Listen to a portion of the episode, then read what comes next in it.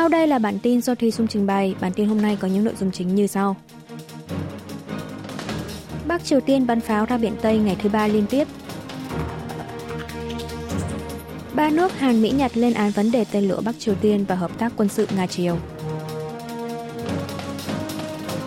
Hàn Quốc dự kiến phóng vệ tinh trinh sát số 2 của quân đội trong tháng 4.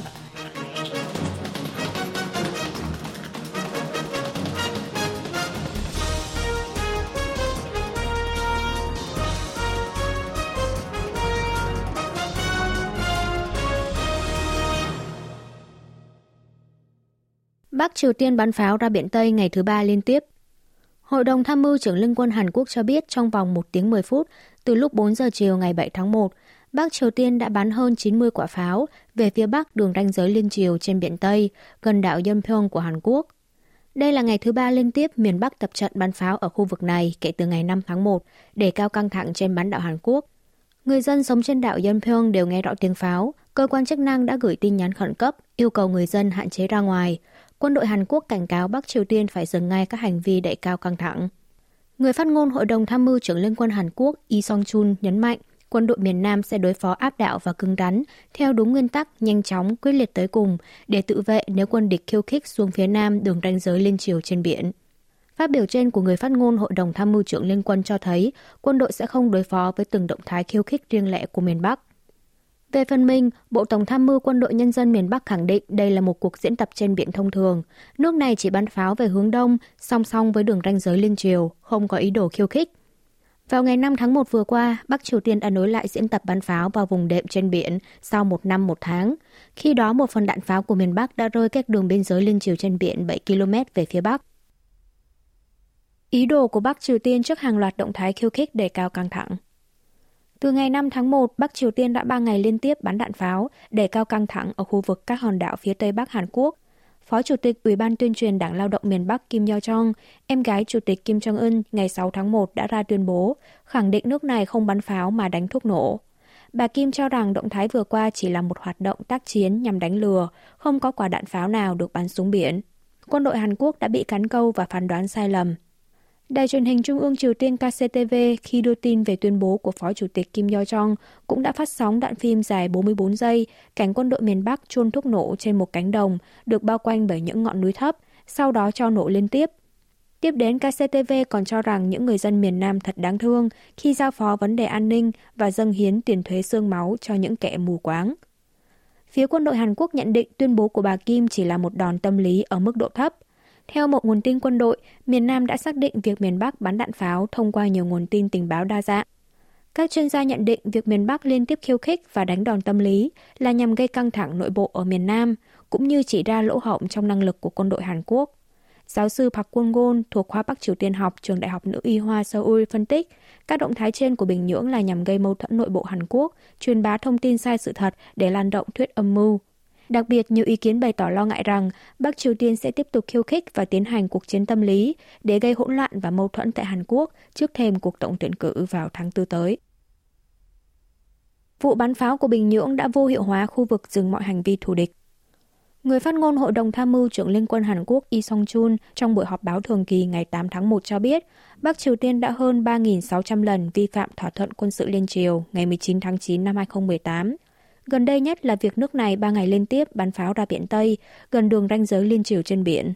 Điều này có nghĩa không còn tồn tại khu vực dừng mọi hành vi thù địch cả trên đất liền và trên biển, Biển Đông và Biển Tây. Người phát ngôn Bộ Quốc phòng Chun Ha-kyu cùng ngày cũng đưa ra lập trường tương tự.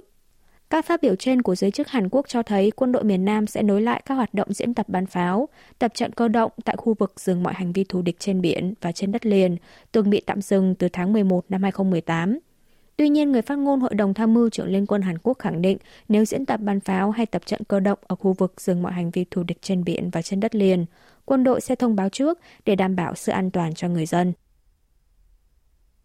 Ba nước Hàn, Mỹ, Nhật lên án vấn đề tên lửa Bắc Triều Tiên và hợp tác quân sự Nga-Triều. Hàn Quốc, Mỹ và Nhật Bản ngày 6 tháng 1 đã ra tuyên bố chung về kết quả đối thoại ba bên Ấn Độ-Thái Bình Dương lần thứ nhất diễn ra tại Washington của Mỹ một ngày trước tuyên bố lên án việc Bắc Triều Tiên tiếp tục phát triển trái phép chương trình hạt nhân tên lửa, mở rộng hợp tác quân sự với Nga và xâm hại nhân quyền nghiêm trọng. Ba nước cũng tái khẳng định quyết tâm bảo vệ luật pháp quốc tế, bao gồm cả tự do hàng hải và hàng không, tiếp tục phản đối mọi ý đồ đơn phương, hòng thay đổi hiện trạng bằng vũ lực hoặc áp đặt trên bất cứ vùng biển nào thuộc Ấn Độ-Thái Bình Dương. Nội dung này được cho là nhắm tới các hành động tuyên bố chủ quyền bất hợp pháp của Trung Quốc trên vùng biển Hoa Nam mà Việt Nam gọi là Biển Đông. Ngoài ra, Seoul, Washington và Tokyo tái khẳng định lập trường rằng hòa bình và ổn định của eo biển Đài Loan là điều thiết yếu đối với an ninh và sự thịnh vượng của cộng đồng quốc tế. Tại đối thoại vừa rồi, ba bên đã thảo luận về phương hướng chính sách Ấn Độ-Thái Bình Dương của mỗi nước và phương án hợp tác, nhấn mạnh về tầm quan trọng của việc hợp tác với các nước Đông Nam Á và đảo quốc Thái Bình Dương. Cơ quan tình báo quốc gia Hàn Quốc xác nhận miền Bắc cung cấp vũ khí cho Hamas.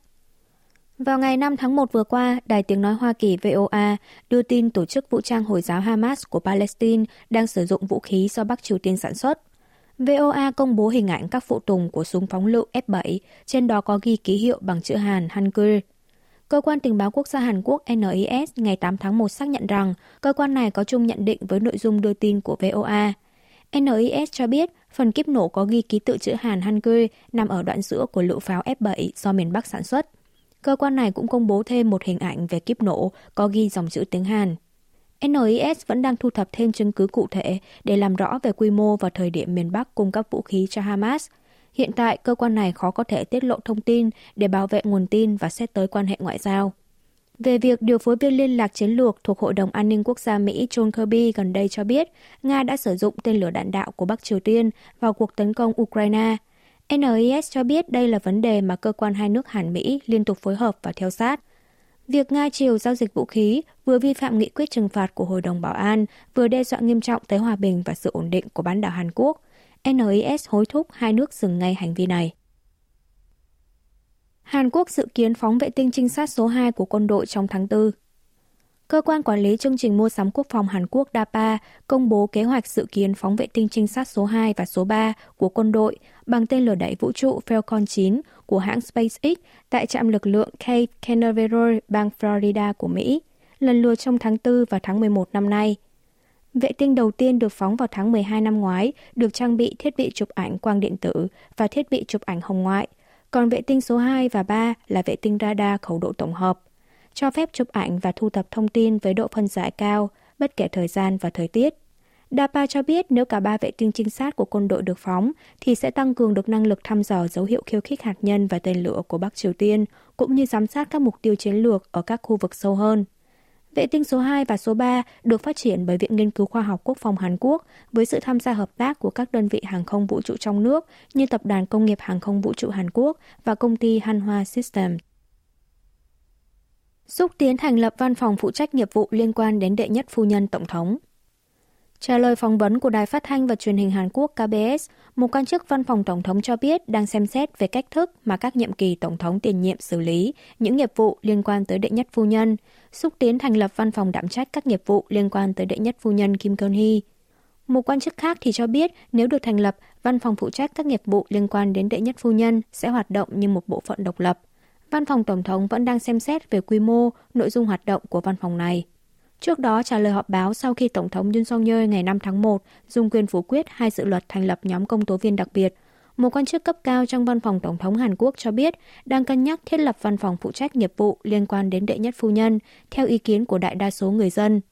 Một trong hai dự luật bị Tổng thống phủ quyết có nội dung thành lập nhóm công tố viên đặc biệt điều tra nghi ngờ đệ nhất phu nhân Kim Keon Hee thao túng giá cổ phiếu. Nghị sĩ năm khóa Y Sang-min gia nhập đảng cầm quyền Nghị sĩ năm khóa Y Sang-min, người đã xin ra khỏi đảng đối lập Dân Chủ Đồng Hành, đã chính thức gia nhập đảng cầm quyền Sức mạnh quốc dân vào ngày 8 tháng 1. Ông Y nhấn mạnh quan điểm chính trị của Chủ tịch Ủy ban đối sách khẩn cấp Đảng Sức mạnh quốc dân có sự tương đồng với quan điểm của ông này về việc giải tỏa cách biệt. Nghị sĩ Y cho rằng Đảng Sức mạnh quốc dân sẽ phải hoàn thiện những điểm còn thiếu sót và ông sẽ tranh cử tại khu vực mà mình đại diện hiện nay để đóng góp vai trò của bản thân. Hiện tại, Chủ tịch Đảng Dân Chủ đồng hành Lee Jae-myung vẫn đang tập trung điều trị tại Bệnh viện Đại học Quốc gia Seoul sau vụ bị tấn công bằng hung khí tại Busan. Còn cựu Chủ tịch Đảng Lee Nak-yeon sẽ tổ chức buổi họp báo tuyên bố ra khỏi Đảng Dân Chủ đồng hành vào ngày 11 tháng 1 tới. Ông Lee Nak-yeon cũng để ngỏ khả năng sẽ hợp tác với đảng mới của cựu Chủ tịch Đảng Sức mạnh Quốc dân Lee Chun-sok hoặc đảng lựa chọn mới của ông Kim Tae-sop. Quý vị và các bạn vừa nghe xong bản tin của Đài Phát thanh Quốc tế Hàn Quốc KBS World Radio. Tiếp theo là chuyên mục tiếng Hàn qua phim ảnh do Y Trong Ưn trình bày.